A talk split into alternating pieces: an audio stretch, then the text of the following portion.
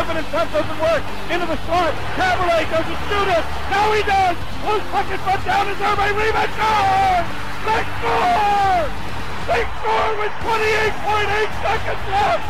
The Leafs have tied the game.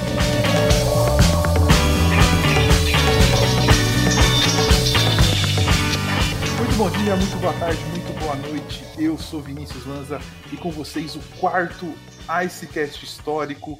Para quem ainda não acompanha, dá uma entrada lá no nosso canal no Spotify. Já tem Penguins, já tem Red Wings e já tem também o Anaheim Ducks. E hoje vamos falar de mais um Original Six. E para falar de Original Six, trouxemos uma convidada das nossas parceiras do NHL. Seja bem-vinda, Sofia, torcedora do. Toronto Maple Leafs! Oi, gente, tudo bom? Tá animada para falar do seu time? Vai chorar? Vai. Tô animada pra falar da história. Da história eu tô animada. É importante. Alguma coisa de bom tem que ter, né? Já que o. É, a história é boa, a história é boa. Lucas, primeiramente, Primeiramente, fora Kaique. eu vou promover a Bruna, você tá- ficou sabendo hoje? É, pedi um negócio pra ela, ela fez em dois minutos. O Kaique não consegue fazer, importar um arquivo pra mim. Então, promove Não, Bruna eu- fora Kaique. É, Não, eu nem falo do Kaique porque é o seguinte, é, eu tô a. Desde, acho que desde sexta-feira ou sábado, esperando uma resposta dele no WhatsApp, e até agora absolutamente nada. O cara nem viu mensagem. pra encher nosso saco falando que o Crosby é melhor que todo mundo, ele serve, né? É, Pra pra ficar falando. Pra ficar falando merda. Três horas da cara- manhã, ele precisava dormir três É. horas da manhã enchendo o nosso saco. Ele tá lá. Pra falar merda do, do Kachuk também, ele, ele não, não, não poupa esforços, né? Mas. Tá te respondendo um negócio importante, ele não responde. É isso aí. É, exata- e, e é uma coisa importante que precisa não, não responde. Estamos aqui para falar do Leafs, né? Eu- infelizmente, eu já vou deixar aqui meu voto de protesto, porque estou proibido de fazer qualquer piada em relação a esse clube, nesse cast. Então, Fora tá- Kaique. tá- vai, ser, vai ser mais triste. Fora cair. E aí, Kaique? Se defende aí. Tem dois minutos pra se defender e começar a contar a nossa.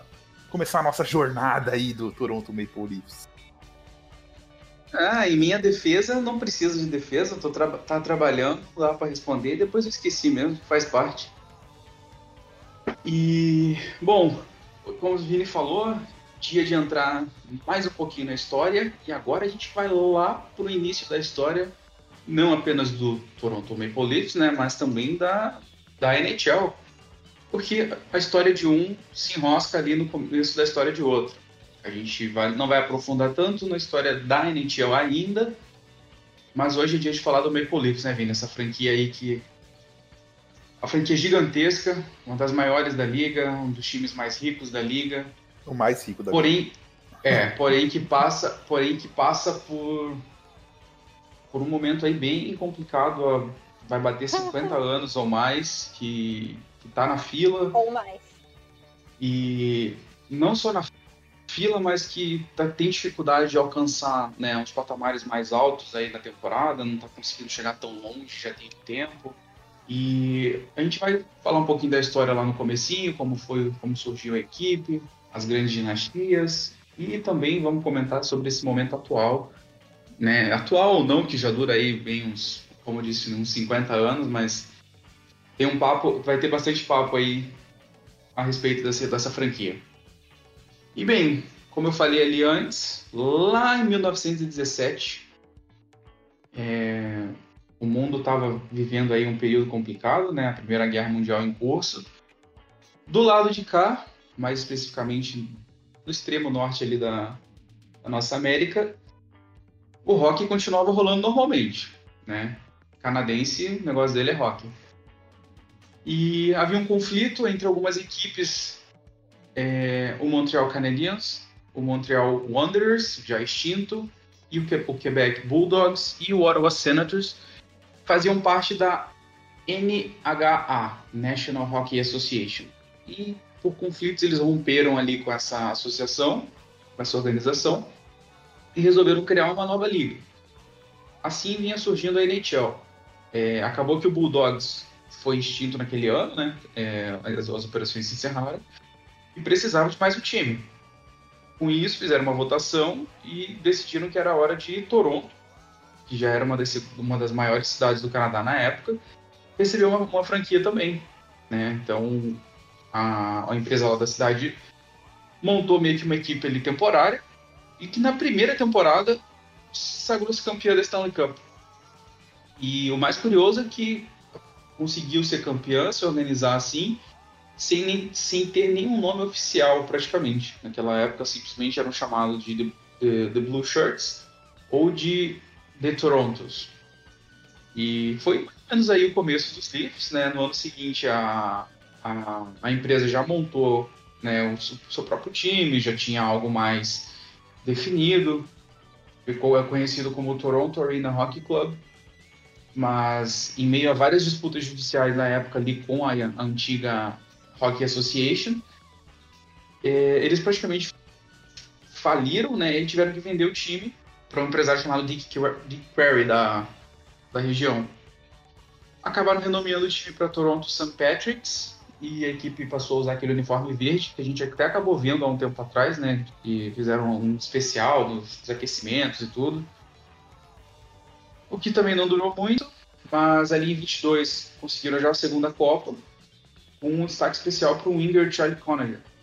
Pra quem, quem joga NHL no o, o videogame da EA, um dos melhores jogadores que tem pra você jogar é e um dos principais, se não me engano, ele tá no top 100 da NHL. Ele é um, um dos melhores wingers da história da NHL, principalmente dessa época clássica aí do dos primórdios antes, de- antes da era Gretzky, né, que é a era moderna do hockey. É, e falando um pouco até desse começo de, de liga aí, é, o Ottawa Senators, né, uma curiosidade aqui pra quem não sabe, não é o Ottawa Senators de hoje, né? Só lembrando que o time do Ottawa Senators de hoje é outra franquia, não tem nada a ver com qualquer conquista ou qualquer coisa que esses Senators originais é, conseguiram no passado. É, só, só uma coisa. Esse Senators do antigo ele só pegou emprestado o nome. Né, o, Nem o logo resto- acho que é igual, acho que nem o logo é É, parecido. o, né, o logo não, porque o logo antigo era um é, simplesmente só a letra O. Até o uniforme também era, era um esquema de cores. Um esquema de cores parecido, ou de cores, mas é um uniforme bem diferente. Se você joga NHL, seja o da EA ou os antigos da, da 2K, que nem eu tenho aqui no PS2, é, tem os uniformes antigos do, do Senators e tal. É, é bem simples mesmo. Só o símbolo que é bem diferente. É o símbolo que eles estão trazendo nas camisas retros agora deles, né? Que é só o O. É esse Sim. mesmo, esse mesmo. A afiliada deles da AHL, que é o Belleville Senators, usa essa logo como sendo a logo normal deles, é só um B. Sim, eles fazem várias, fazem várias referências a, a essa franquia do passado.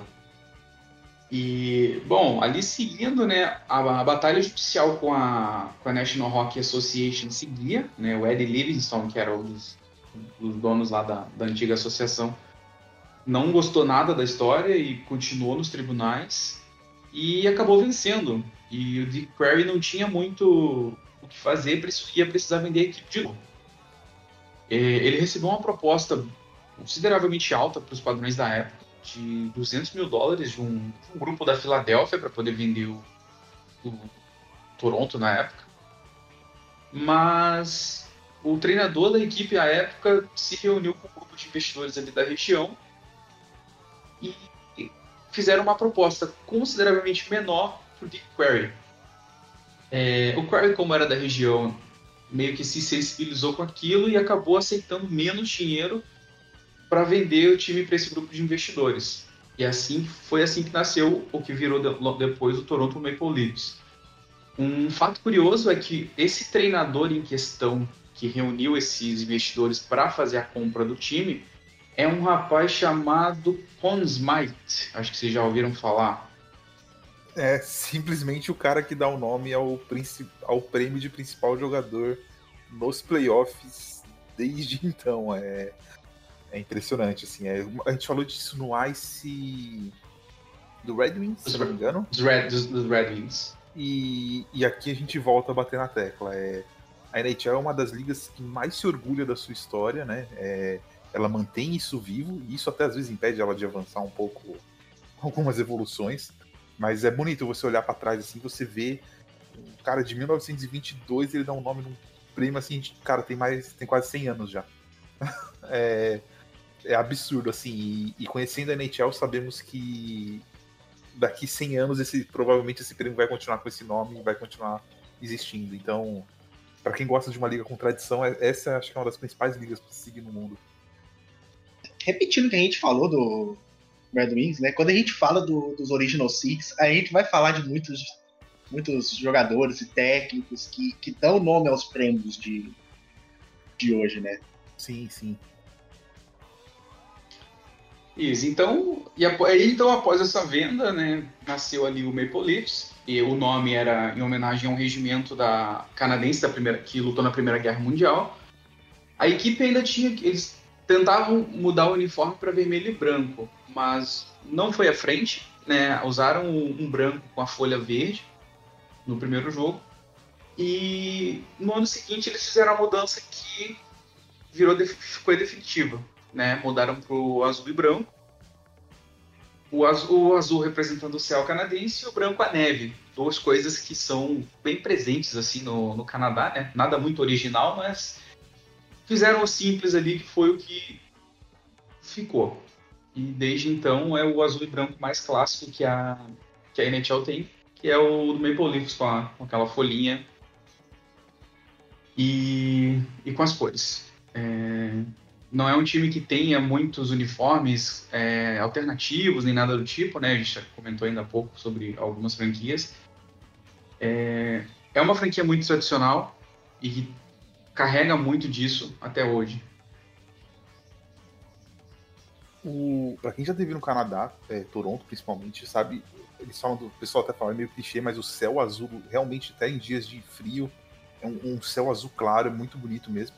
E a Maple Leaf, uma curiosidade bem legal, é, eles vendem lá aquela Maple Leaf Soup, que é um é como se fosse uma, um mel, né, de, de Maple Leaf, e eles passam em tudo, assim, basicamente, na panqueca, é, pão, um monte de coisa eles fazem com isso. Então, se alguém for visitar Toronto, experimente isso aí, que é, que é uma delícia, cara. É, quando eu vim, eu trouxe um monte pra cá.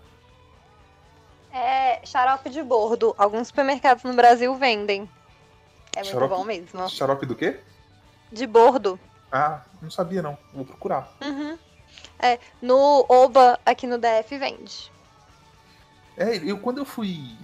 Eu visitei alguma, algum lugar que eles falam que é uma quantidade limitada do que é produzida por ano. É, é totalmente. É bem legal. Comum. É. é. Uma coisa que é massa de falar é que a, a cor azul é associada à cidade de Toronto há muitos anos. O primeiro time esportivo que usou essa cor foi o Toronto Argonautas, time de futebol, em 1800 e bolinha. E até hoje, a maior parte dos principais times da cidade usam azul. Blue Jays usa azul, Leafs usa azul, Marlies usa azul. Quase todo mundo usa azul. Menos o Raptors. Só o Raptors que não. O Raptors não. Eu não sei se o Toronto Futebol Clube usa também. Não, vermelho não e branco. certeza. Vermelho é, e branco. É. Não usa também. Mas o, acho que a questão do Toronto do, no, no futebol é, é que só tem eles e o Vancouver Whitecaps lá, né? No... Não, tem um Montreal também. Ah, tem o Montreal também. Então acho que acaba meio que pegando. E eles são o principal time de futebol do Canadá. E então, acho que como Vancouver já tem azul ali, acho que eles meio que colocaram as cores do país mesmo. É. Isso você fala na MLS, né? Porque agora tá, tá subindo a, a liga de futebol canadense, né? A Premier League canadense tem até uns times bem interessantes né, nela. Mas estamos aqui para falar de rock e não de futebol. Né?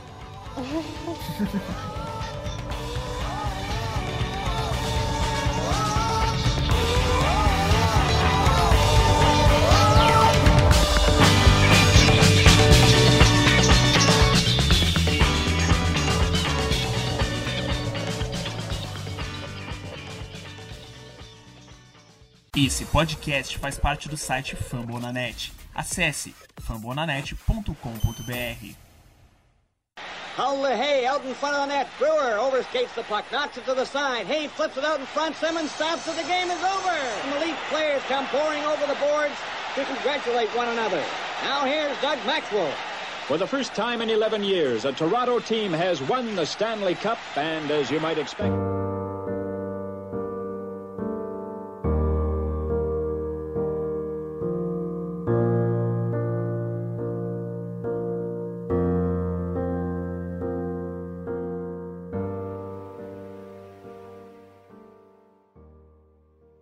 Bom, começando o nosso bloco 2 aqui, vamos falar da década de ouro. Da, da década não, né? Da época de ouro do Maple Leafs. E o Lucas vai nos alentar. O Lucas adora falar da época de ouro dos outros times. Lucas, eu prometo que o dia que a gente fizer o roteiro para falar do Flames, você pode falar a hora que você quiser. Prometo. Manda lá. Então, então basicamente, o, o nosso Icecast histórico do Flames vai ser um discurso meu, um monólogo meu, né? É, vai ser um statement. É, vai ser. Bom, vamos, vamos pegar aqui o espanador, tirar as teias de aranha e falar da, da época de ouro do Maple Leafs, lá na te... começando pela década de 30. Né? Quase nós temos aqui 90 anos, né, já, já de da época. Então, começa na temporada de estreia da recém-inaugurada Maple Leaf Gardens. Ah, nessa temporada, o Leafs acabou ganhando sua terceira taça, enfrentando o New York Rangers no final, que era o time principal rival do, do Conn Smythe, que era o técnico da época. É, Smythe ele odiava o Rangers por ter demitido dele da posição de GM. Aí criou-se a rivalidade e o Leafs acabou levando a melhor nessa temporada. Dez anos depois, nós passamos para a década de 40, que talvez seja um uh, dos principais momentos da história do Leafs. Talvez o principal momento, que é a primeira dinastia que, o, que a franquia tem. Foram cinco, foram seis títulos nessa década, nas temporadas de 41, 42, 44, 45, 46, 47, 47, 48, 48, 49 e 50, 51.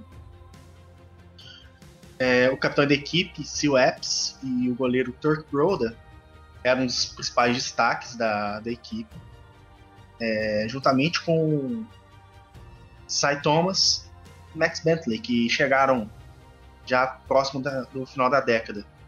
É, e Ed Kennedy assume como capitão em 49 e lidera a equipe né, com, com essas últimas duas conquistas. É, tem uma curiosidade muito boa dessa final de 32 contra o Rangers. Eu sei que não é um podcast pra gente falar sobre os erros do Rangers, o Rangers vai ter seu próprio podcast pra gente falar disso, pra gente falar dos erros do Maple Leafs, né? Mas é, é um problema que eu vejo que, que Nova York enfrenta até hoje. Vocês sabiam que a final de 32 foi disputada em três jogos e o Rangers tinha. Ele era dono da casa, né? Ele era o dono da. Podia jogar dois jogos em casa. Só que o segundo jogo, o Rangers teve que jogar na casa do Boston Bruins. Sabe por quê? Porque um circo foi até o Madison Square Garden. Realmente um circo, um circo estava de passagem por Nova York e havia alugado o Madison Square Garden para ficar lá fazendo seus shows e tudo. E o Rangers não conseguiu cancelar a apresentação do circo e foi obrigado a jogar o jogo 2 em Boston porque a arena estava ocupada.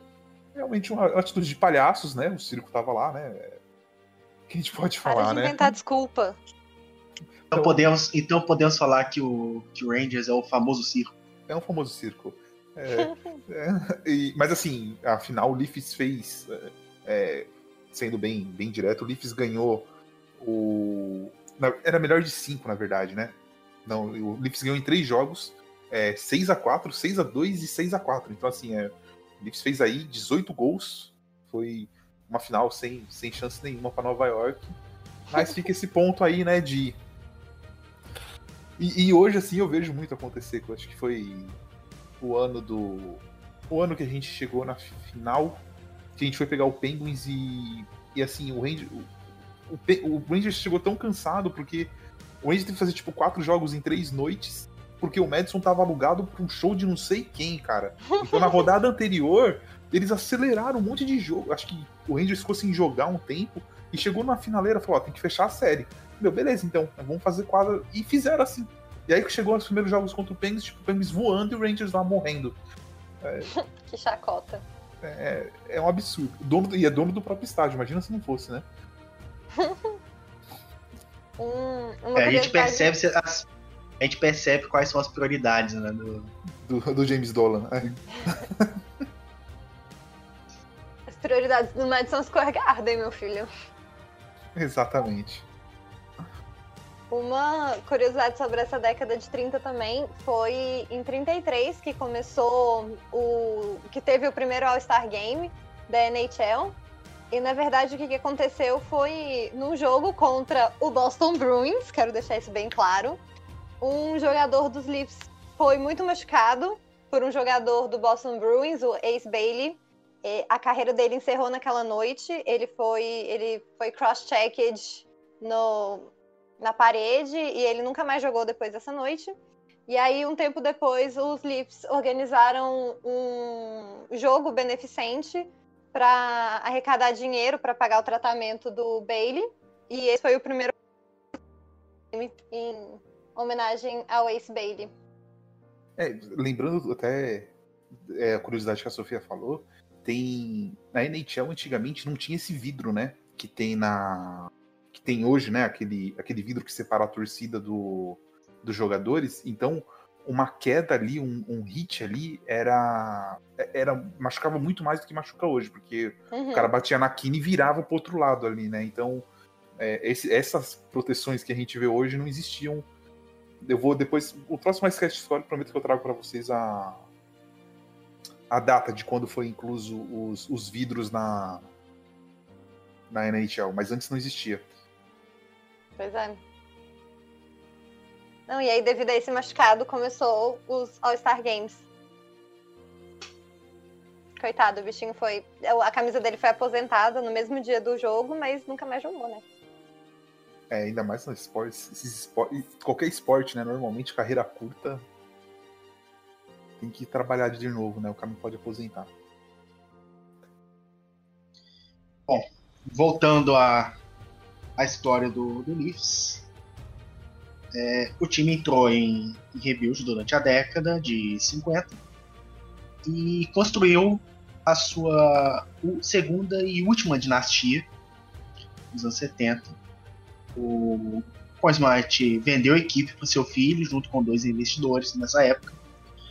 E o time venceu mais quatro Stanley Cups na, nos anos de 61, 62, 62, 63, 63, 64 e o último, que foi coincidentemente o último ano da liga com apenas seis times, com os, com os Original Six, é, 66, 67 e desde então, já adiantando, o Leafs não, não conseguiu mais, está na fila até hoje. E essas conquistas dessa década de 60 foram atingidas a grandes nomes da, da história, do, não só da NHL, como do esporte. É, Frank Mahovlich, Andy Bathgate e o goleiro Terry Sawchuk. E um defensor que também dá nome a uma franquia de café canadense, Tim Hortons. É, a final de 67, curiosidade, ela é especial para o torcedor do Leafs, não só por ter sido o último título da franquia, foi contra o maior rival, o Montreal Canadiense. E o Leafs venceu por 4 a 2 a série. Marcou o fim da era, uh, foi o fim do da era dos Original Six, foi o fim da primeira parte da NHL. No ano seguinte teve a primeira expansão da liga e desde então uma maldição caiu sobre o time de Toronto. É, a curiosidade é que acho que aqui a gente já começa a ouvir nomes que a gente já conhece mais, né? É, do Tim Horton, o Mahalovic. E, e a questão ali, acho que o final da a, esse ano aí de 67, ele marca maldição para muitos times. O, somente o Rebs e o Boston que voltaram a ganhar rápido Stanley Cups. É, todos os outros Original Six, Chicago foi ganhar agora recentemente, e o Rangers ficou até a década de 90 para ganhar de novo. É, o Red Wings também, se eu não me engano, foi até a década de 90, ou teve alguma coisa ali no uma década depois, mas assim, foi uma época muito difícil para todos os times que, que da, da era de originais. E olha que ainda eles ainda foram meio que favorecidos, porque eles acabaram ficando todos no mesmo lado ali na Conferência Leste. Por exemplo, o Pittsburgh que entrou em 67 era obrigado a jogar na Costa Oeste.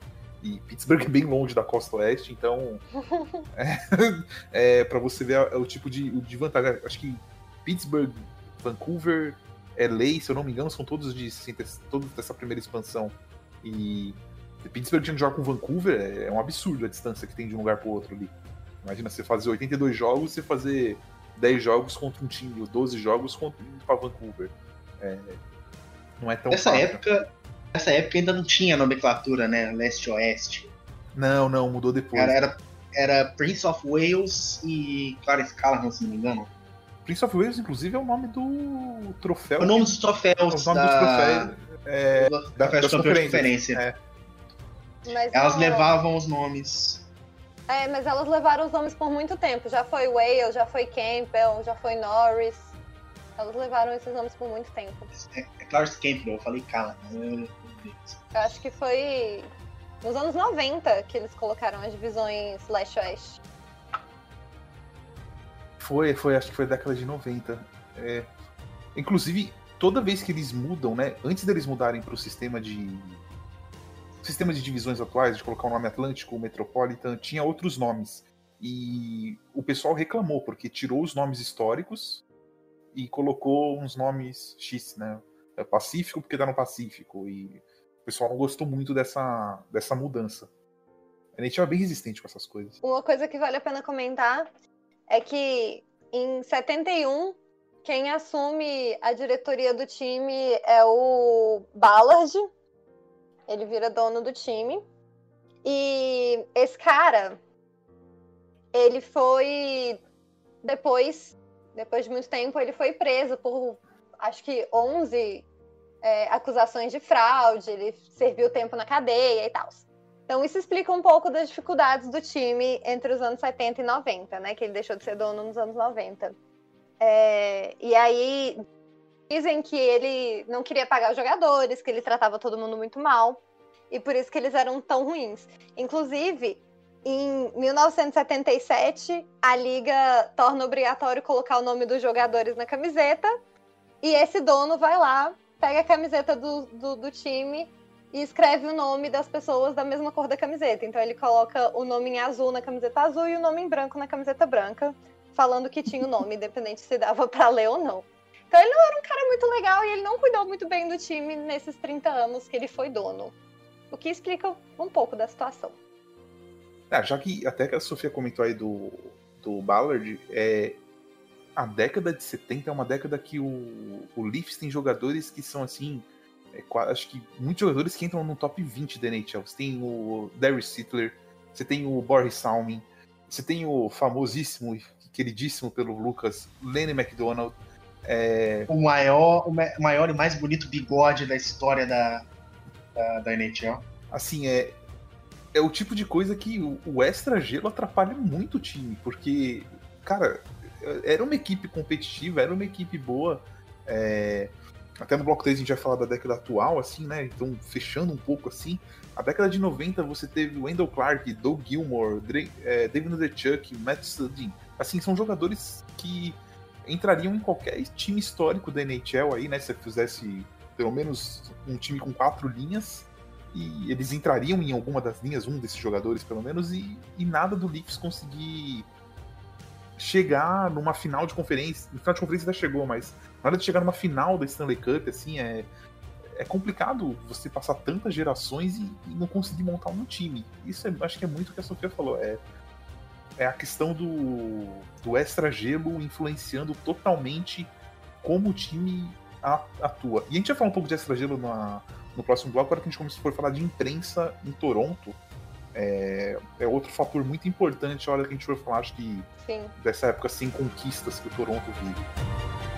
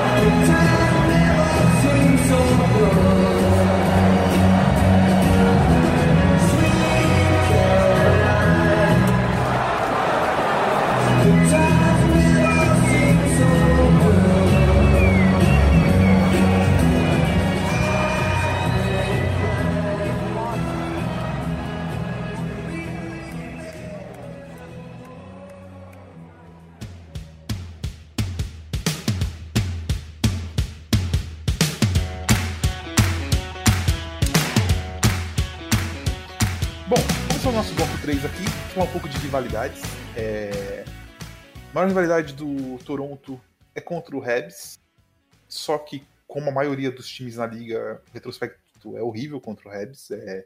São 359 vitórias para Montreal contra 289 do Leafs. E em playoffs, 42 contra 29. E a outra grande rivalidade, agora eu vou dar munição para Sofia e para a torcida do Leafs aqui, é contra o Boston Bruins. A torcida do Bruins hoje, a gente ouve muito falar que ah, o Toronto é freguês e que não sei o que, Toronto não ganha da gente nos playoffs. Mas, analisando os números aqui que a gente foi buscar, né? O Boston realmente tem uma temporada regular melhor contra o Toronto, são 301 vitórias contra 265. Mas nos playoffs, o Boston só foi passar em vitórias o Toronto nessa última década. Ou seja, o Toronto ficou aí esses desde 67 sem ganhar Stanley Cups. E mesmo assim, o Toronto perde hoje só de 42 a 40, ou seja, se a gente tirasse essa última década, o Boston estaria atrás de Toronto ainda. É, para você ver o, o quão forte é essa franquia. E aí eu já vou abrir aqui para a mesa para a gente começar a contar aqui o que acontece com o Toronto, o que vocês esperam do Toronto hoje. É, Vamos lá, quero ouvir vocês. o que, que vocês acham da franquia? O que, o, o que precisa ser feito, né? É, até vou falar, antes eu vou passar aqui. é, eu tava olhando, é, acho que a gente pode falar ali que essa má fase do Toronto é, começa com aquelas finais, naquelas. Primeira rodada, segunda rodada, primeira rodada contra o Boston, a qual o Toronto perde no jogo 7, e muita gente tem uma visão muito errada desse jogo, né? O, o Boston era o melhor time nessa série de 2013. O Boston chega a abrir 3 a 1 na série. E o Toronto só equilibra essa série por conta da rivalidade, porque o Toronto acaba chegando ali, encostando 3 a 3 na série, e no último jogo aquele jogo do 4 a 1 que o Boston vira. Mas esse time do Boston, que o pessoal dá pouco crédito, é o time que tinha o Tuka Rask já, já Nathan Horton, Lucic e Bergeron na mesma linha. E é um time que depois veio a praticamente varrer o Rangers, não sei como não, não varreu, foi 4 a 1 e varrer o Penguins na final de conferência por 4 a 0 e perdendo só pro Chicago, que era realmente o time mais forte. Então, o pessoal tem uma visão muito errada dessa história de Leafs e Bruins, que 2013 o, o Leafs pipocou. Não, o Leafs conseguiu correr atrás e não conseguiu finalizar a série. Acho que é, é mais assim essa visão que eu tenho, Vale a, menos. pena, vale a pena ressaltar também que essa foi a primeira aparição do time desde o lockout. Então, desde 2004, que não teve temporada, até 2013, o time não classificou para nenhum playoff. E aí, na primeira classificação deles em 2013, teve esse jogo. Isso é importante relembrar também, porque os Bruins já tinham jogado altos jogos de playoffs. Era o time campeão de 2011, né? É, é. era, era basicamente o mesmo time. É, poucas mudanças, acho que o Krug estava acabando de entrar. É, era um time em renovação de poucas peças, assim. Quando, quando você vê que um cara como o Krug ele entra na defesa e ele não sente nada, é porque o time tá muito bem posicionado. Para um novato entrar e ficar ali tranquilo na defesa, sabe? Jogando. É, Uhum. é muito mal vista. Essa série é muito mal vista e, e, assim, o pessoal não, não se aprofunda nos detalhes dessa série, é, de como ela foi decidida. É porque meu time é injustiçado. Não, também não. Não vamos começar o choro. não vamos começar o choro que. Sofia, começa você então. O que, que, que rola com o seu time? A gente sabe que ele não tem defesa, por motivo X. Mas o que, que você acha que pega nessa, nessa situação toda? E você acha que acaba logo? É, que tá chegando a hora? É, assim, é, depois dessa, desse, jogo com o Boston Bruins, o Leafs passou mais três anos sem se classificar para nenhum playoffs, né? Foi se classificar de volta em 2016. E de 2016 para cá, o Leafs tem acumulado peças importantíssimas, como Austin Matthews, Mitch Marner, que são jogadores que têm tudo para serem, tipo, geracionais e, assim, levarem o time muito mais para frente do que eles estão do que eles têm mostrado de resultado até então. Então, assim, eu acho que o bom de você chegar no fundo do poço e chegar em 57 anos sem ganhar nada é que só vai pra cima, né? Então, assim, o que é um ano pra quem já tá há 60 sem ganhar nada. Mas eu acho que o time tem peças muito boas, tem peças muito importantes. Eu não sei o que acontece com a primeira rodada, que eles são incapazes de levar pra frente. Perdeu pro Washington Capitals na primeira rodada em 2017, perdeu pros Bruins nos últimos dois anos. Tem conseguido empurrar as séries até o- a sétima rodada, até o último segundo. Mas, assim, eu acho que a chance é agora. As peças estão encaixando, a chance do time pra frente é agora. E eu ficaria muito decepcionada se nos próximos anos a gente não visse o resultado de tudo isso. Lembra um pouco pra mim a. Não sei se você lembra, acho que uns três anos atrás, três, quatro anos atrás, é, o Blues tinha esse problema com o Blackhawks. O Blues batia no Blackhawks e não passava, batia e não passava. O Capitals passou isso com o Penguins também. Sim. Eu acho que o Leafs precisa de uma vitória contra, contra o Bruins. Como vai, vai- Não sei como vai ser. Uma hora vai vir, isso é um fato. É, é- precisa disso. É, depois que passar a primeira vez, aí a história muda. Acho que na série do.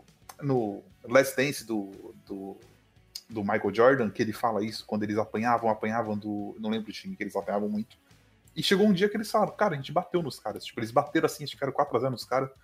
E, e dali pra frente foi só alegria. Acho que o Leafs vai precisar desse momento de, rom- de romper, sabe? A- romper Sim. essa barreira e, e a partir daí é. Acho que vai pra frente. A gente fala de defesa, né? É, hoje eu acho que foi o Kaique que comentou, até. é, Você pode entrar aqui pra falar se ele comentou ou não. é, que o Leafs hoje não precisa nem de um top defender. O Leafs precisa de jogadores pra compor a defesa ali só. É, eu acho que tá muito perto.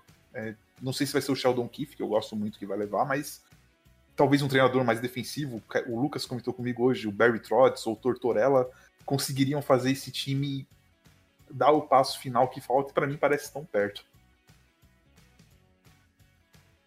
Sim, é, essa questão da, da defesa do, do Toronto, né? Ela virou meio que já uma. Ah, uma lenda urbana ali, né? É, toda, toda vez é ah, que a defesa dos Leafs, a defesa dos Leafs, o Leafs precisa de um defensor, o Leafs precisa de um defensor. Até uns dois anos atrás eu concordava muito com isso. Eu acho que os Leafs realmente precisavam de um franchise D.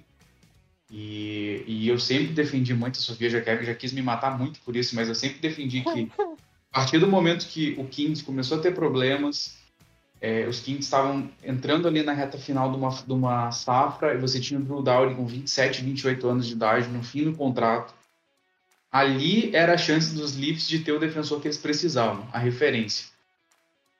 Deixaram, esse, deixaram essa oportunidade passar, para dar prioridade ao, ao core de forwards muito talentoso que tem. Já que isso aconteceu, já que agora principalmente com a questão do cap, você já não tem mais como elaborar isso, não sem se desfazer de uma peça importante, o que eu acho que talvez não seja a melhor ideia agora, é você fazer um bom scout e trazer, como o Vini falou ali, que eu tinha comentado com ele. Você não precisa ter um, um All-Star ali na sua defesa, mas você precisa ter pelo menos três peças que sejam sólidas. E para isso você não precisa pagar 6, 7 milhões de dólares por temporada para um cara. Você consegue achar bons nomes que não comprometam o jogo e que na hora que deu merda no ataque, os, os forwards dos Leafs, tirando o, o Mitch Marner, ele, ele, é um forward muito bom na defesa. Os outros ainda estão evoluindo nisso. Você precisa ter o cara que segure, mas você não pode ter um time com Austin Matthews com poder de fogo tão grande, né? Com Matthews lá na frente, Tavares, Marner, Nylander, tem peças de segunda e terceira linha que dão conta, que acompanham esses caras no momento do pega, você não pode ter um, um Cody Cici ou um Tyson Berry que, deixa muito, que deixam muito espaço, porque esses jogadores, né, o Tyson Berry principalmente, 20 grandes anos lá em, em Colorado. Grandes Exatamente. Esse aqui é o meu problema. O Tyson Berry teve. As últimas duas, três temporadas dele foram espetaculares. E ele chegou quando foi anunciado a troca dele pelo Nazem Kadri, confesso que chorei. Kadri, por favor, volta, eu te amo. Ele era, assim, o Tyson Berry, ele veio para ser, assim, a luz no fim do túnel da defesa dos Leafs. Assim, todas as apostas estavam em cima dele, falando, putz, o cara tem jogado espetacular defensivamente nos últimos anos, tem sido top defensor da liga nos últimos anos, pisou em Toronto e parece que desaprendeu a jogar. Ninguém entendeu o que, que aconteceu. O Leafs foi meio enganado nessa aí, né? Porque assim, por mais que o Tyson. É aquela coisa que a gente falou dos prêmios no Ice 14. O Tyson Berry, para mim, sempre foi um ótimo quarterback de power play. Eu nunca achei o Tyson Berry um excelente defensor defensivamente. A questão é que a liga hoje ela vende o cara, o defensor que faz muitos pontos, como um ótimo defensor. O que não é verdade. Por exemplo, eu preferia ter o Anton Strawman defendendo do que o Tyson Berry. É, porque ele é melhor defensivamente. Acho que o que o Leafs precisava era isso. Era um Elkholm, um Strawman, caras low profile, mas que conseguem sair sem comprometer na defesa e tirar o puck ali quando precisa. O cara do powerplay de vocês, para mim, é o Morgan Riley. É, vai ser esse. Esse é o, o nome que o Leafs apostou no draft, apostou no desenvolvimento e para mim é o cara que tem que apostar agora, porque senão você, se você não acertar isso agora, você fala, pô, nosso desenvolvimento tá todo errado. São cinco anos apostando no cara.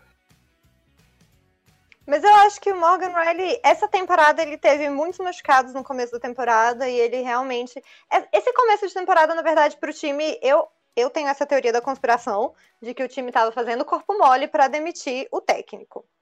Mas essa é a minha teoria. Mas o Morgan Riley, em específico, teve muitos machucados no começo da temporada e ele teve uma certa dificuldades. Mas até então, ele tem sido um dos jogadores que mais tem vindo pra mesa. E que o, os Leafs têm mais, assim, depender dele tem sido uma coisa boa. Agora, eu não sei que maldição que é essa que tem na defesa, que parece que todo mundo que entra pra defesa dos Leafs desaprende a jogar e não sabe mais como que patina. Mas realmente, assim, eu também não acho que a solução tá em superestrelas, até porque tem um número limitado de superestrelas que você pode ter no seu time, sem, né? Então, mas eu não, não sei quem entraria agora, eu não sei qual que vai ser a próxima oportunidade para os Leafs conseguirem essa pessoa. Realmente, para mim é um mistério. A sua teoria o... do treinador é boa. A sua teoria, rapidinho, Kaique, porque uhum. Sheldon Keefe treinou, tirando o Tavares, ele treinou todos esses moleques na base. Todos, todos, todos, todos. E o Sheldon Keefe, ele foi. É, vários times queriam ele e o Toronto não deixou ele sair. Porque ele que treinou esses moleques. Então, não duvido que o time fez corpo mole para subir ele, porque foi uma promoção muito rápida.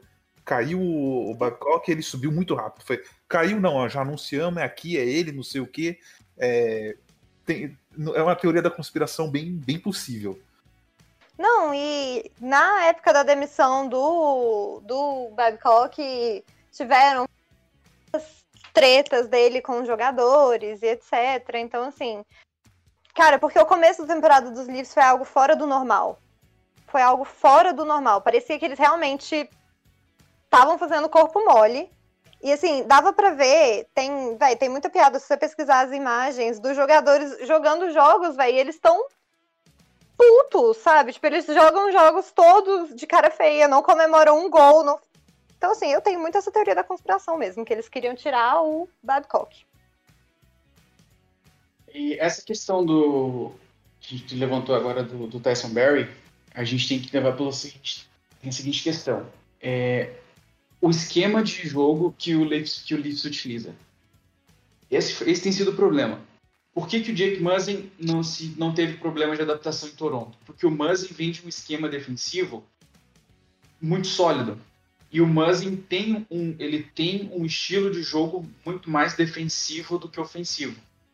Então ele não precisa de tanto para se adaptar ali dentro do, do jogo do Toronto, porque ele faz mais o dele, digamos assim, na defesa. Quando você tem um defensor que sobe, ele precisa estar tá em sintonia com o defensor que ele está pareado e com o forward que ele tá, vai estar tá atacando. E eu vejo esse buraco nos Leafs às vezes. Falta um pouco uma definição melhor do, tipo, do esquema que vai envolver os defensores. Então é por isso que o Corey não deu certo.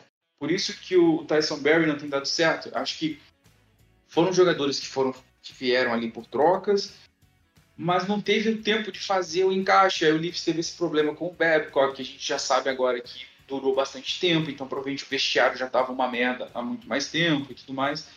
Então, assim, eu acho que o momento é tentar identificar uns dois alvos aí que possa vir a ser, ser feita uma troca, ou algum jogador que possa vir via free agents, que não vá complicar tanto a vida do, do Leafs agora, mas voltado para o esquema. O Sheldon Keefe ele vai ter que pegar agora, que ele, ele vai ter a, a, primeira temporada dele completa a partir da próxima, é definir o estilo de jogo defensivo que o Leafs vai ter, porque está tendo uma discrepância muito grande entre ataque e defesa, não está sendo um jogo sincronizado.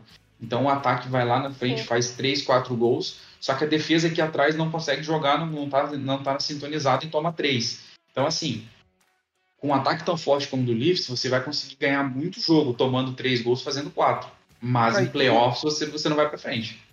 Eu ia perguntar, o Kaique, que, o Kaique tem experiência própria disso. O Penguins ganhou duas Copas com defesa bem meia-boca e com um ataque muito bom. Como você faz o comparativo do que o Penguins fez, porque o Penguins só tinha o Letang, que também, para mim, é um estilo Morgan Wide ali, né? Sobe e desce um pouco. Como que você faz o comparativo de um time para o outro? É, o que, que, você acha que falta, assim, é... Você consegue ver alguma coisa que possa sair dali? Porque eu acho que o ataque do Leafs hoje é mais forte que o ataque do Penguins, do que era naquela época. Realmente, poder de fogo, né? Não tô falando de habilidade, Crosby melhor do que, do que todos ali do Penguins, do, do Leafs. E o Malkin também. Mas assim, se você somar o top 6 dos dois times, eu acho que o Leafs tem um poder de fogo maior. É, não, muito bem observado isso, Vini. Então, a grande questão dos Penguins, naquele ano de. Ali, isso começou em 14 e 15, né? Foi uma temporada ruim, mas 15 e 16 foi quando veio o primeiro título dos dois seguidos. Foram algumas trocas, assim, exímias do, do Jim Rutherford que conseguiu encontrar em alguns jogadores meio encostados em outros, em outros times e que acabaram dando certo. Então você teve o Brian Dumoulin, que chegou no, no, time, ele já, ele já era nosso, mas foi subindo. Então você tem o Brian Dumoulin, que é um defensor que é o que a gente chama de... Ele é meio shut, shutdown. Ele é um cara que ele não, ele não costuma produzir muito ponto, ele, muito, ele tem muito pouco ponto. Ele não é um cara participativo no ataque, mas na defesa ele é o cara que fecha tudo. É mais ou menos o Jake Muzzin ali no, no Toronto hoje. Uhum. E aí é, é, aquela questão, cara, é, todo grande time também um dia vai ter que contar com a sorte, né? O Cole Hagelin também, né? Que a gente. A gente exato. A gente pegou o Cole Hagelin lá em Nova York, que é um forward defensivo absurdamente bom, por causa da velocidade, Saudades. principalmente. Saudades. E a gente conseguiu. E a gente conseguiu o Justin. Na primeira temporada, a gente conseguiu o Justin Schultz, vindo do Oilers, rejeitado no Oilers, e que acabou dando muito certo. Então, o, o Mike Sullivan ele conseguiu acertar aquele time, acertou os pareamentos. Tanto assim, a nossa defesa de 15 e 16, ela, ela era muito boa. Muito boa mesmo. A de 16 e 17 que não foi uma boa defesa, ainda estávamos sem o Letang. E ali na última hora, o Jim Rutherford também acertou uma troca, pegou o Ron, o Ron Ramsey, que passou pelo Toronto até na temporada passada. E a Sofia acho que pode falar disso também. O, como o Ramsey é um cara que é disciplinado jogando. Apesar de. Low profile. Uma né? certa, low profile. Ele tem uma certa idade avançada, ele não teve uma carreira assim estrondosa né, de produção, mas é um cara low profile e que faz um bom trabalho se ele está pareado corretamente. Você não pode botar o Ron Ramsey para jogar com o Eric Paulson na vida, por exemplo. Vai ser complicado. Mas se você põe o, pega o Ramsey e coloca, por exemplo, com o Morgan Riley, você tem, um, você tem um, um, fechamento ali que dá certo. Porque o Riley, apesar de ser ofensivo, ele não é um forward jogando na defesa como o Carlson é, como alguns defensores são.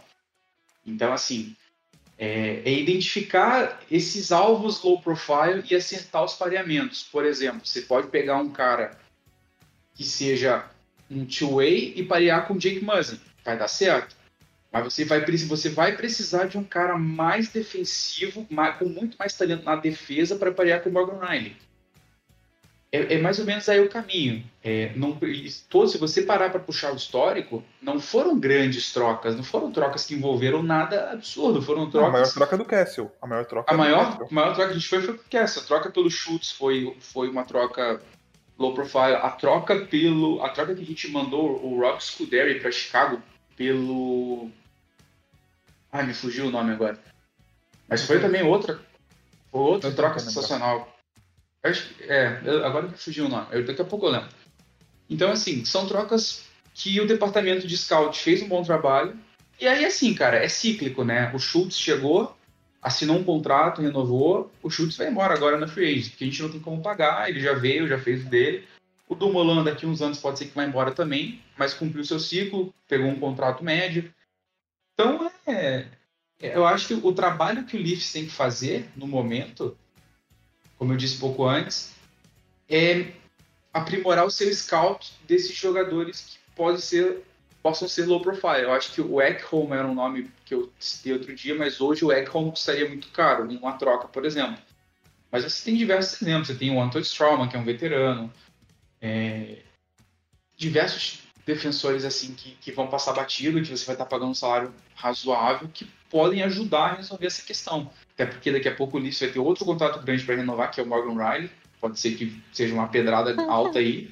E vai ter que fazer uma escolha, que aí eu não sei o que a Sofia acha disso, eu vou passar até para ela agora. Frederick Anderson é ou não é o franchise goalie dos Leafs, Sofia? E o Leafs tem que focar hoje não é numa troca que nem você falou, não é numa toca blockbuster, não é uma movimentação, tipo, primeira página, assim, tipo, que foi, que nem foi assinar com, com Tavares, ou uma troca envolvendo uns jogadores. Não, o Leafs precisa de trocas pontuais, assim, para dar aquele último, aqueles últimos reforços, dar aquela última acertada para poder seguir. Cara, assim, não vai ser verdade... assinando vai se assinando um, sei lá, um, um Roman Yossi da vida. Tipo, jogo a verdade top defensor, é que essa, sabe? Essa é a última temporada da defesa atual dos Leafs. Todos os contratos da defesa, menos o do Morgan Riley, vencem essa temporada.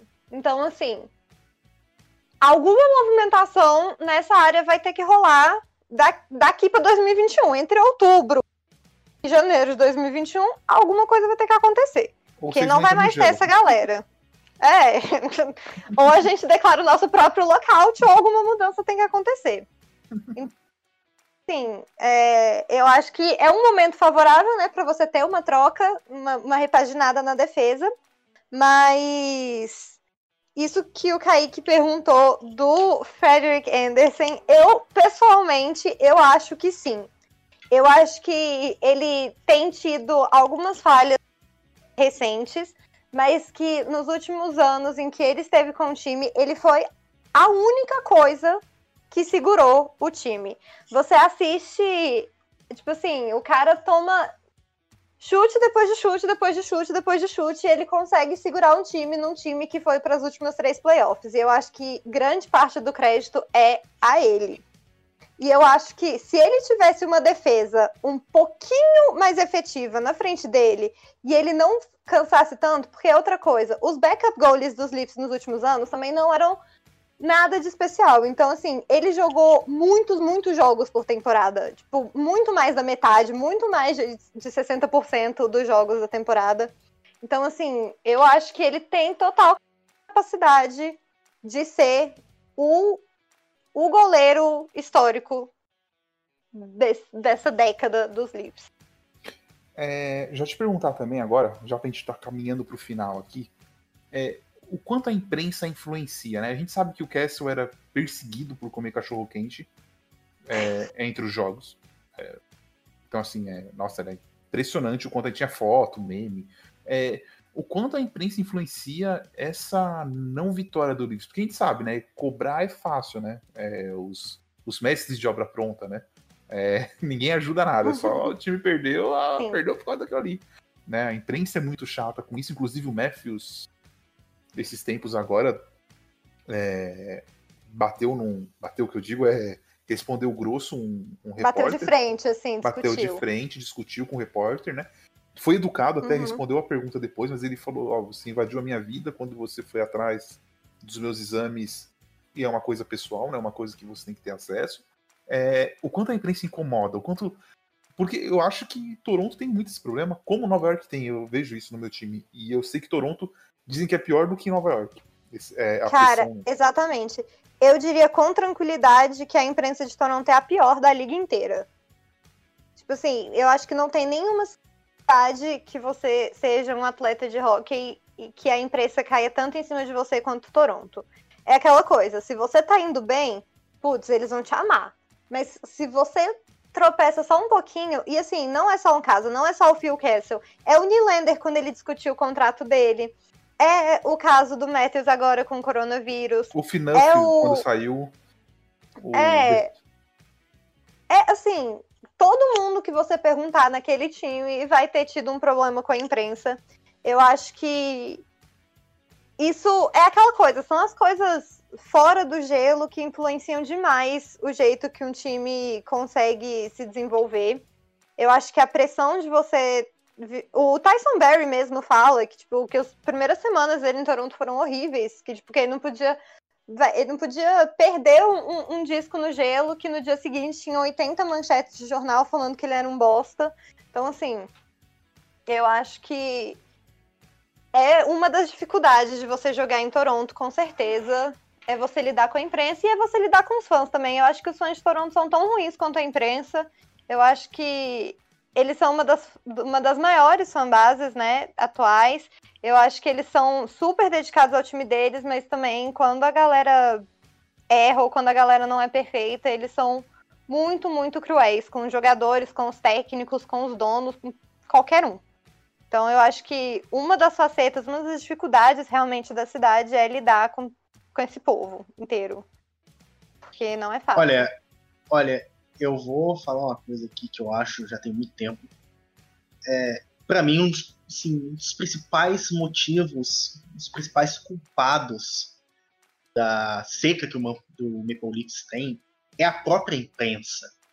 Assim, acho que a pressão demais que, que eles têm, é, isso que, a, que você acabou de falar, Sofia, essa questão de o jogador não pode errar que no dia seguinte já assim, já tem uma porrada de, de manchete assim, jogando o cara para as traças. Eu acho que a principal, um dos principais assim, motivos pelo qual o Toronto não conseguiu montar um time campeão ainda é, foi esse imediatismo, essa pressão imediatista da, da mídia de, de lá. Eu não, eu não acho que é só. Eu não acho que é só imediatista. Tipo assim, é. Porque não tem como você ser imediatista se você tá esperando a 50 anos. Tipo, não faz o menor sentido. Você já tá esperando há 50 anos, calma aí, porque um ano a mais não vai te matar. Mas eu acho que é exatamente o, o quão duro eles caem matando e o quão. Eu vou dizer cruéis, cruéis que eles são com, tipo, pessoas que são atletas, são pessoas públicas, mas que no final da conta são pessoas, sabe? Imagina se no seu trabalho, toda vez que você errasse alguma coisa, tivesse uma manchete, assim, em todos os lugares do seu trabalho falando quão ruim você é. Então, tipo. E assim, eu eu, falo- acho que a imprensa é muito rápida em puxar assim, não gostei de você, troca esse cara, troca esse cara. Foi o que aconteceu com o Kessel, foi a imprensa que expulsou o Kessel de Toronto. Foi o que aconteceu com o Fanuff, foi a imprensa que expulsou o Fanuff de Toronto. Foi o que tentaram fazer com o Nylander quando ele estava negociando o contrato dele. Então, assim, eu acho que não deve dar vontade. Assim, eu não sei, nunca fui atleta nem perto, não sei como é lidar com isso, mas não deve dar vontade de você ir lá e dar o seu máximo, sabendo que, mesmo você dando o seu máximo, alguém vai falar mal de você, porque a imprensa é cruel em Toronto. Quando eu disse imediatista, é, exatamente foi por esse exemplo. O exemplo que você tinha dado do, do, do Barry, né? Que primeiro jogo ele coisa já, já teve muita manchete. A questão do Kessel que foi expulso de Toronto. É, é nesse sentido que eu falei imediatista, sabe? Não assim, é muito fácil para eles pegarem o jogador e já já jogarem ele para cruz, sabe? É, é nesse que não no quesito de montar um, um time rápido, assim, o quão im- imediatista eles são para crucificar qualquer jogador, qualquer errinho ou qualquer comportamento que seja, sabe? Sabe uma coisa que, que para mim reflete muito isso? Todo jogador que saiu de Toronto nos últimos anos foi lá e ganhou a Stanley Cup. Os principais nomes, todos eles saíram, foram para um outro time e o outro time ganhou. E eu acho que eles são um pouco também assim. Entra até. Eu vi essa semana teve no. Esses dias aí teve negócio no futebol que eles são cruéis, sabe? Assim, é, eu vejo a imprensa esportiva aqui no Brasil. É, saiu esses dias um, um blogueiro do UOL falou assim: Fernando, o, o- a receita do Fernando Diniz é o fracasso. Ó, na boa, quem é você pra falar que um cara é um fracassado, velho? De verdade, assim, eu acho que até aqui a gente brinca e faz as coisas, mas acho que todo momento a gente tenta ser respeitoso. É, você não pode ofender uma pessoa, você não pode, não pode chegar pro cara e falar, mano, você é um fracassado, você não conhece a vida do cara, você não sabe como o cara que o cara sofreu pra chegar ali, o, o quanto ele teve que abrir mão. É, nenhum atleta entra no gelo, ou no campo, ou num carro de Fórmula 1, ou em qualquer esporte pra perder. O cara pode não, o- O, melhor, o melhor dele pode não ser o suficiente pra ser campeão. Ok. Mas dizer que o cara não faz o melhor dele, Não, e é aquela coisa, como que você mede o sucesso de alguém? Em títulos? Se você for pensar assim, pega o Patrick Marlowe, por exemplo. Ele é um excelentíssimo atleta. Todo mundo que joga com ele fala que ele é um cara incrível. Ele é um cara que eleva o nível de toda a linha que tá jogando com ele. Todo mundo, quando tá no gelo com ele, joga melhor. Mas até agora nunca ganhou um título e tá pra se aposentar e parece que não vai ganhar também. Então, assim, como que você mede como que você mede o sucesso de um cara? Se você for assim, você pode já falar que o McDavid, por exemplo, é um atleta de sucesso. É O próprio, próprio Jerome né? O, É. Vi- o Viola tem Copa do Mundo, o Messi não. O Vampeta tem Copa do Mundo. O Messi não. Então, assim, é, como que você mede isso? É, é bem complicado esse negócio, porque o Ovechkin até dois anos atrás não tinha Stanley Cup. E se não for o maior, é, um dos, é o segundo maior sniper que a gente viu na, na história da NHL, cara. É, Pois é. como que você mede? Vai falar que o cara é um fracassado porque ele não ganhou uma Stanley Cup? Jogos que a gente viu do Capitals de o puck bater no pé do defensor e sobrar pra um cara livre sozinho fazer o gol. Acaso, você vai fazer o quê? Podia ter sido do outro lado, entendeu? Você podia ter enfiado um disco na trave do outro lado. É, é, tem coisa que não tem o que fazer. Você monta o time esperando. é, você monta o melhor possível pra você ganhar, mas tem detalhes que o Kaique até comentou de sorte, é o momento certo, na hora certa, e, e é aquilo. Agora, a imprensa chamar o cara de fracassado, ou chamar, ofender o cara, e na família, né? Não, Nova York é, tem não muito chamar isso. um, um atleta de gordo, gente, um atleta, atleta de alto nível, chamar É. ele de gordo, que ele come cachorro quente. Tipo, pelo amor de Deus, sabe? Quem é você na fila do pão? Quem é você na fila do cachorro quente? Pra falar que um atleta é mais gordo ou mais preguiçoso só por conta do que, que ele come, sabe? Tipo, Aí ele vai lá, ganha duas Stanley Cup seguidas e cala a boca de todo mundo que tava falando isso. Sim, e, e assim, e não é que ele ganha é, a Stanley Cup porque ele tava no, no time que. Não, ele ganha com ganhando com G maiúsculo ali. Ele, ele participou realmente. Ele foi importantíssimo naquelas Ele Exato. Ganha, ganha sendo, ganha sendo um dos principais jogadores do time. É, Sim, ele, ele Para mim, para mim, para maioria da, para maior parte da torcida naquele ano, no 2016, na primeira, o Castle era o, o Conn Smythe. Sem, sem Castle, sem não teríamos as duas as duas cups seguidas, não não aconteceria. Então assim, é o que vocês falam. É, a diferença, o cara sai de lá e ele parece que ele sai leve, ele sai feliz da vida e ele vai fazer o que ele faz melhor que é jogar. E assim, a, a gente fala do Castle, uma coisa que ficou é, ele foi o líder de pontos do Toronto, se eu não estou errado, da temporada que ele chegou até a temporada que ele saiu. Ele foi o cara que liderou o Toronto Maple Leafs em pontos durante todas as temporadas em que esteve lá, sem perder jogos praticamente, porque essa tem uma sequência incrível de, de, de Iron Man rolando. Então, assim, tem coisas que não dá para entender. Que, é, o Fanuff também, o Fanuff também foi um dos melhores capitães que o time teve nos últimos tempos e foi tratado do jeito que foi tratado. E eles então, têm assim... mágoa, assim, né? Como a Sofia falou, são seres humanos. Eles, eles saíram. O Fanuff, assim, é visível toda vez que ele fala, ele saiu magoado de Toronto, assim, ele não, não quer saber mais da cidade. Ah, Fanuff, você nunca mais. Se pudesse nunca mais ver a cor azul, ele não, não via, uai. Bom, vamos partir pro final aqui. A gente montou um All-Star aqui, como sempre, e depois nós vamos falar o que vem à nossa cabeça quando falamos do Maple Leafs. Sofia, você pode discordar, os outros não, somente o Kaique. É... Forward, Darius Sutler, o David Keane eu coloquei porque assim, a gente não tem muito conhecimento da história ali da primeira, das primeiras dinastias e ele foi um Calder Truff em 67, responsável direto pela taça do Leafs. Ele entrou e ajudou muito o time a ganhar. Então eu coloquei ele no All-Star.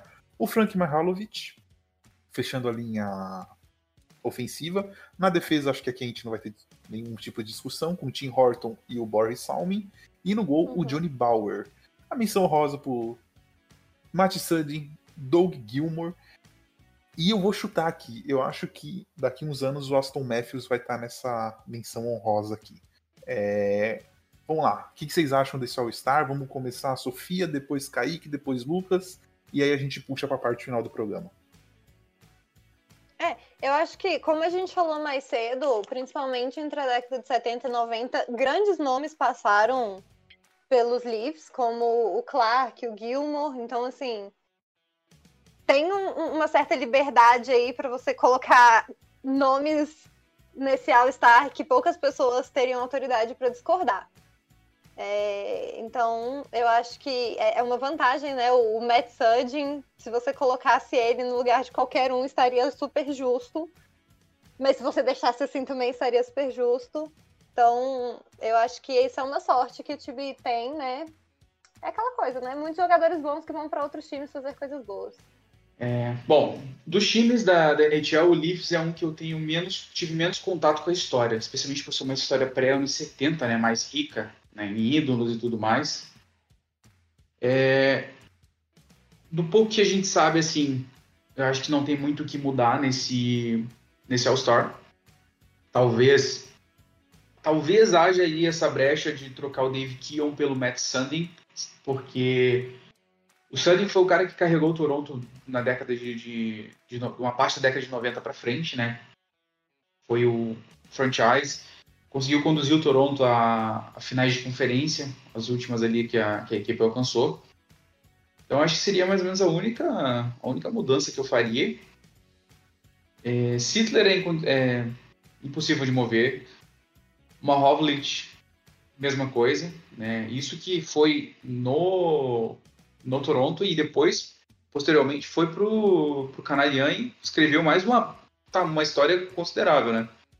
É, o Conacher também pode entrar, né? O Connie Conacher a gente acabou não citando dimensão. É, tem muitos jogadores, dá pra você montar quatro linhas tranquilo aqui.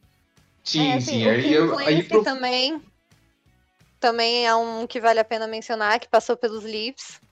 Jogou sete anos nos Leafs, então... Também. Então, assim, é uma, é uma franquia que por, por passar o que, tá, o que passou, fica com uma história um pouco mais no passado, então muita gente não tem muita. Visão, não tem muito né? contato, não tem muita visão, né? Então é, é, uma, é difícil de citar, mas como você disse, eu acredito que se o, Matthews, se o Matthews continuar sua carreira em Toronto, né? Daqui ele tem um contrato um pouco mais curto, daqui a pouco vai estar aí, começa aquela, aquele badalo de free agents, coisas do tipo, a gente sabe como é. é. Acredito que ele fique. Não acho que ele vá dar a louca de querer jogar em, em Arizona. Arizona? Isso se tiver, isso tiver time em Arizona daqui quatro anos ainda, né? Mas eu não acho que, que ele vá querer que ele vá querer fazer isso. É, então, o Matthews tem totais condições de estar ali. E eu vou um pouco além. Acho que o Mitch Marner, se continuar no Toronto por, durante sua carreira jogando do jeito que está jogando, pode ter uma vaga aí também no futuro. Não dá para descartar, porque é um, é um, jogador extremamente completo e que tem, muita, tem uma carreira muito longa pela frente ainda. E o. Até se citou, né? A gente falou, você falou do, desses dois aí o John Tavares, se ganhar uma Stanley Cup lá, é o Mark Messier deles, né? É. É. é. Vai ter que entrar nessa lista. É, vai ter que entrar na lista deles aí. Bom, eu já vou começar discordando desse All-Star, viu? Ih, sempre. É, eu trocaria o Dave Keon pelo Matt Sandin. Se não me engano, o Sandin é um líder de, da, da franquia do, do Leeds em pontos. É. Então, assim, é, foi um dos maiores, é, é, um dos maiores jogadores da história do clube. Eu teria colocado ele no All-Star. E eu teria colocado o Connacher no lugar do Mahovlich também. Sim, decisão difícil, mas é, eu, teria, eu teria colocado. E eu faria uma menção honrosa para um dos maiores defensores canadenses dos últimos anos, que infelizmente, né, odeia o Leafs, a gente citou ele. É, escolhido pelo Flames na primeira, na, no, no draft. Ian Fanuff, eu colocaria ele como, como menção honrosa. Eu colocaria o Frederick Anderson, eu sei que ele é atual, mas eu acho que, igual o Austin Matthews, ele tem. Se ele ficar, né, e se ele chegar a ganhar alguma coisa com os Leafs, ele tem capacidade ele atualmente é o quinto goleiro, se eu não me engano, quinto, quarto ou quinto goleiro dos Leafs em vitórias da história. Então, assim, eu acho que ele é um nome também que, se ficar nos Leafs, vai ser só sucesso. Não, se, o, se esse time do Leafs ganhar uma Stanley Cup, eles vão ser endeusados em Toronto, vai ter estátua em cada esquina da cidade. Eu, gost, eu gostaria de estar na festa, que vai ser nessa cidade. Não, então, é, eles não vão vai ser, vai ser tipo. Ano, que é porque não vai poder ter festa. É, é verdade. Por isso que eles não vão ganhar desse ano. Entendi. Não, acho que é bem possível que eles ganhem esse ano por isso, né? a, a, a festa vai ser tipo um Vancouver, só que as avessas. Né? A cidade vai ficar devastada, mas não vai ser por frustração, vai ser por euforia. Por falar em festa, Vamos agora para aquela nossa parte especial ali, né? Vamos é, falar. Eu, eu, eu, só te, eu só esqueci de citar aqui, eu queria fazer uma menção rosa, mas eu fui proibido de dizer esse nome desse, desse não, Icecast. Vai. Não vai falar. Proibido. É... Deixa eu Tem certeza. Não vai falar. Deixa eu ficar. O... Vamos lá agora para aquela nossa parte. O que te lembra o Maple Leafs? E aí eu vou começar e depois eu vou passar a Sofia, Kaique e Lucas, então assim, é uma palavra e o porquê rapidinho. É... O que me lembra a minha festa, foi um momento muito bom para mim, em 2017 eu tava em Toronto e eu fui no jogo contra o Penguins, aí é uma festa absurda, que eu vi Crosby contra Matthews e foi o jogo que eu vi o Toronto se classificar, voltar aos playoffs. E, putz, é, a alegria do povo era é, nego pulando em cima de mim no estádio, porque foi um jogo de virada. Então, assim, é por mais sofrimento que essa fanbase, que essa fanbase tenha, a festa que eles fizeram e o amor que eles têm por esse time é. Eu digo, se eu não fosse torcedor do Nova York, provavelmente eu seria torcedor do Leafs depois daquela visita que eu fiz ao estádio deles. Sofia. Eu diria esperança, que é o que eu tenho para esse time. Esperança no futuro, que é a única coisa que me resta. A esperança é a última que morre. Então, vamos que vamos. Assim, é, eu conheci o time também quando eu fiz intercâmbio no Canadá. E a família com quem eu morava, na verdade, torcia para os Oilers. Acredita nisso, olha a vergonha. Meu Deus. É. Pode ser pior, Aí... viu? Pois é, aí eu fui num jogo dos Norlis primeiro, achei incrível, e aí depois eu juntei todos os meus dólarzinhos, assim, pra comprar o ingresso, porque não foi barato. Porque, assim, um time que perde há 60 anos e ainda tem a cara de pau de cobrar 100 dólares no ingresso, pra mim, né? No mínimo tá se achando. É caro, hein? Mas, é. Mas assim, é isso, gente. O futuro tá aí. O, o bom de você chegar no fundo do poço é que não tem mais pra onde descer. Então, assim, o que, que eles vão fazer? Ficar mais 50 anos sem perder? Pss. Esperança. Lucas. É... Pra mim, Maple Leafs é igual a sofrimento. Hum, touché. Desnecessário. Não, é, é- é uma franquia que sofreu muito, sofre muito, né, desde, desde a expansão.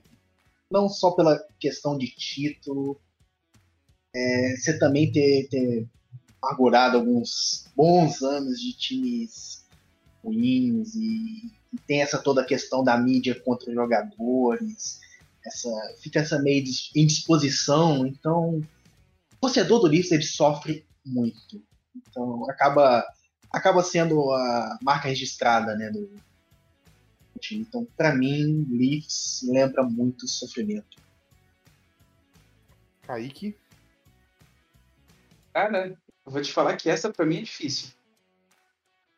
É porque o seu ódio pelo Leafs, como você gosta de falar que eu tenho ódio pelo seu time, que é uma mentira. A palavra que lembra o Kaique é troca. Que é a única coisa que ele quer fazer. É trocar os meus jogadores. É isso que ô, lembra ele, troca.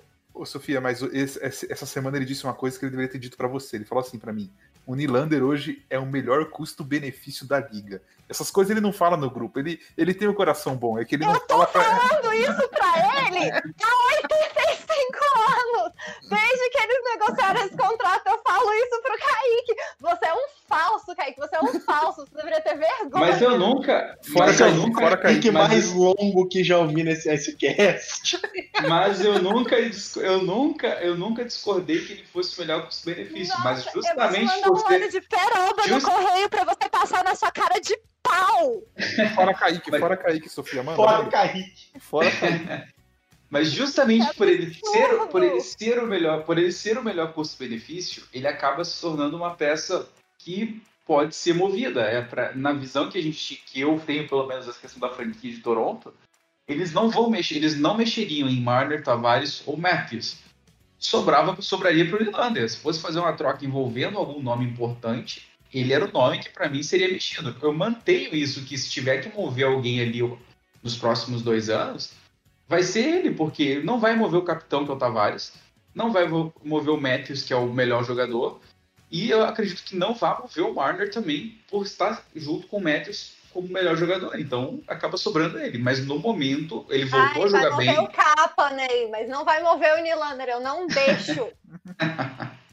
Fora Kaique. Então, o que me lembra. O que, cara, eu, não- eu realmente não consigo chegar a uma conclusão do que me lembra Toronto. É, eu, tenho uma, eu tenho uma certa aversão à fanbase internacional de Toronto. Porque é, vai junto, caminha junto com a imprensa ali. em- em essa cobrança exacerbada e tudo mais. Então eu acabei ficando com essa imagem um pouco ruim que diz respeito ao Maple Leafs. E eu realmente não sei, eu, é, eu vou deixar em aberto. Eu não consigo concluir o que me vem na cabeça quando penso no Maple Leafs. Normalmente, até, até ano passado, quando eu pensava em Maple Leafs, eu já lembrava logo Playoffs Boston. Pode ser a resposta mais próxima.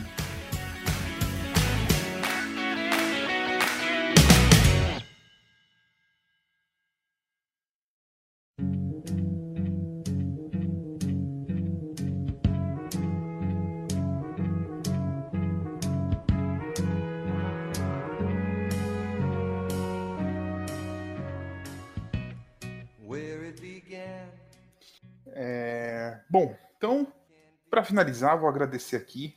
Sofia, muito obrigado por ter vindo. Muito bom. Ai, obrigada a vocês. Volte mais vezes. E faz um É jabazinho. só me da- chamar que eu venho. Nossa, tem o Discord. é só- A gente grava todas as segundas, normalmente às 18. Só dá um toque. Sempre bem-vinda. Nossa, agora que eu tô no Discord uma hora, eu vou entrar e falar Oi! Aí eu vou sair só pra atrapalhar. Não, você tem que entrar e falar fora Kaique. Essa é a frase. Se você fala fora Kaique, a gente edita e deixa o fora Kaique ali no momento. A gente, a gente faz a transição entre blocos ali, entendeu? Fora Kaique começa outro bloco, entendeu? É entendi, entendi. Seria, seria genial isso. é, faz um jabazinho da NHLas é, e muito obrigado por ter comparecido aqui para ter esse. Acho que esse vai ser o maior cast histórico. Então, gente, muito obrigada por me chamarem. Sigam o NHLas nas redes sociais, NHELAS no Twitter, NHELASBR no Instagram. E acompanhe a gente, nós somos meninas super legais. E pode vir que a gente ajuda em tudo que vocês precisarem. Ela, ela, é só faltou, ela só faltou falar que elas são legais desde que não fale mal do Bruins e do Leafs. Olha, é aquela coisa, meu filho. Se você quer ter sucesso, tem coisas que você precisa relevar. Tem muito torcedor do Bruins já no nosso Twitter. Se eu falar uma coisa dessa, eles vão me bater. Tá? Eu vou ser agredida. Acho que do Black Hawks também, demitida. Né? Demitida. Eu, além de demitida, né? Mas eu vou ser agredida. a, gente vai, a, gente vai usar, esse, a gente vai usar esse áudio dela de dela falando errado como barganha. É, ela vai, que, ela vai, ter que, gravar, ela vai ter que gravar duas, três vezes no mês com a gente. Exatamente. O Vini vai me obrigar a editar os áudios. Nossa, boa! Não tinha. Nossa. Se ajuda, Sofia, se ajuda, não dá ideia, não. Lucas. Bom, é, queria agradecer a, a, Sofia por ter vindo. É... Ai, de nada. É, sigam o Calgary Flames Brasil no Twitter também. Sigam o NHLas no Twitter. Sigam o NHLas no Instagram. E tamo junto aí, galera. Então é isso, galera. Lembre-se que esse podcast faz parte do Fambonanet, é, o maior portal de podcast sobre esportes americanos no Brasil. E não deixem de seguir a gente, a gente nas redes sociais, o arroba NHL Brasil no Twitter, NHL Brasil Oficial no Instagram e NHL Brasil no Facebook. Também não deixe de conferir nosso site com textos praticamente diários, alguns artigos. E também quero agradecer a Sofia por ter participado com a gente, é, depois daquelas sequências de lives incríveis que a gente fez ali no mês de, de maio. Muito bom poder contar com vocês novamente. E como o Vini falou, sempre muito bem-vinda, sempre que quiser. Um abraço a todos. Falou! Falou! Fora Kaique! Fora Kaique!